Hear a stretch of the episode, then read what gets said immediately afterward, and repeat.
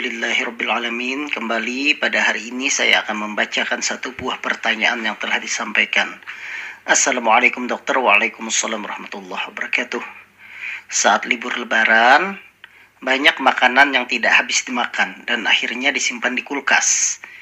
Akibatnya sudah dua hari ini saya mengalami diare dan muntaber setelah memakan makanan yang sudah kedaluarsa. Sudah lebih 10 kali saya bolak-balik ke kamar mandi.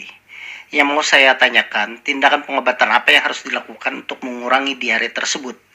Dan saat kondisi yang bagaimana, saya harus periksa ke dokter. Terima kasih atas jawabannya dok dari Yunita. Baik Ibu Yunita, terima kasih atas pertanyaannya. E, memang e, kasus diare atau BAB cair lebih dari tiga kali itu meningkat e, kasusnya pasca lebaran. Penyebabnya beragam. Salah satunya karena makanan yang banyak mengandung lemak, mengandung minyak, kemudian kadang makanan yang sudah e, cenderung basi yang termakan sehingga menyebabkan diare. Jadi apa yang namanya diare? Diare itu adalah suatu BAB cair. BAB cair itu artinya konsistensinya cair, lebih banyak cairan daripada ampasnya, di mana dalam sehari itu lebih dari tiga kali, maka dia disebut dengan diare. Diare terbagi menjadi dua, ada diare kronik ada diare akut. Diare kronik ketika diarenya tersebut melebihi dari 14 eh, hari, maka dia disebut dengan kronik. Sedangkan kurang dari 14 hari, maka dia disebut dengan diare akut. Yang kita bicarakan ini adalah diare akut karena kasusnya adalah pasca lebaran. Kalau diare kronik mungkin banyak penyebabnya. Bisa karena keganasan, bisa karena adanya inflamasi, bisa karena adanya infeksi, kronik bisa terjadi. Nah, kalau yang akut paling sering itu pada beberapa kasus itu yang pertama karena infeksi. Kemudian yang kedua karena alergi.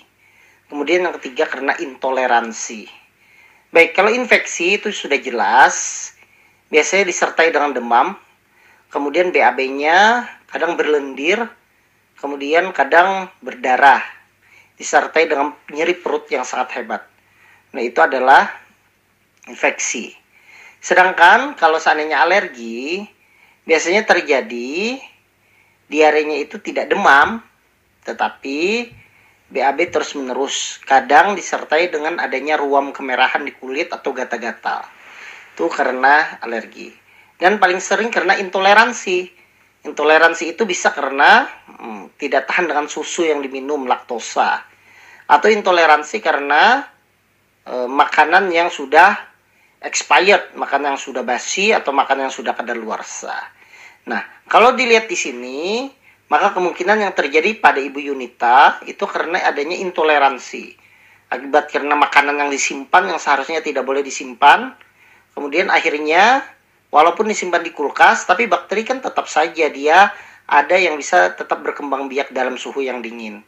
Sehingga bakterinya semakin banyak ketika dimakan, malah terjadi intoleransi akhirnya diare bahkan sampai muntah-muntah. Nah bagaimana cara untuk mengurangi diare tersebut? Ya dipastikan. Kalau seandainya diarenya karena intoleransi karena makan yang basi ya sudah sebenarnya tidak tidak masalah. Tidak perlu diobati cuma harus diawasi saja jangan sampai terjadi dehidrasi. Artinya proses diare ini karena untuk membuang makanan yang expired tersebut. Nah yang penting jangan kekurangan cairan jadi tetap makan yang baik, kemudian minum minuman yang cukup agar cairan tetap terpenuhi. Nah, misalnya kalau seandainya infeksi karena demam, ya berarti harus konfirmasi ke dokter apakah perlu diberikan antibiotik atau tidak. Seperti itu.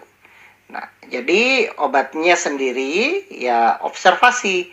Kecuali memang diarenya sangat-sangat sering sekali, bahkan setiap setengah jam keluar, ya boleh diberikan atapulgit, yaitu suatu obat untuk lebih memekatkan tinja, mohon maaf, supaya diarenya berkurang. Ya, cuma ini harus dipastikan bahwa diarenya bukan infeksi. Karena tapulgit ini pada kasus infeksi tidak disarankan karena dia akan risiko menyebabkan infeksi di saluran pencernaan yang malah lebih berbahaya kalau diberikan atapulgit tersebut. Kondisi yang bagaimana? Saya harus periksa ke dokter. Kondisi yang pertama diarenya tidak berhenti terus-menerus Artinya jangan mengobati sendiri, harus dokter nanti menentukan obat apa yang harus diteruskan.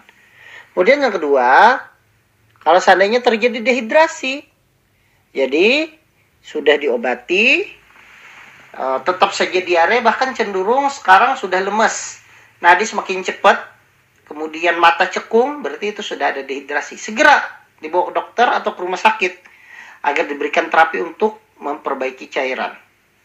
Dan yang ketiga, disertai dengan infeksi.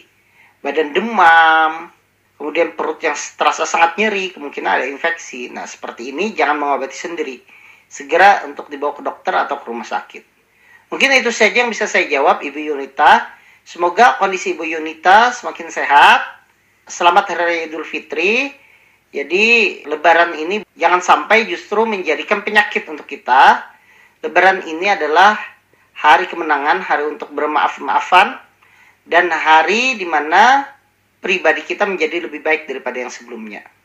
Yang sampai hal tersebut ternoda dengan aktivitas kita yang tidak sabaran, kemudian makan makanan yang tidak baik sehingga malah justru sakit.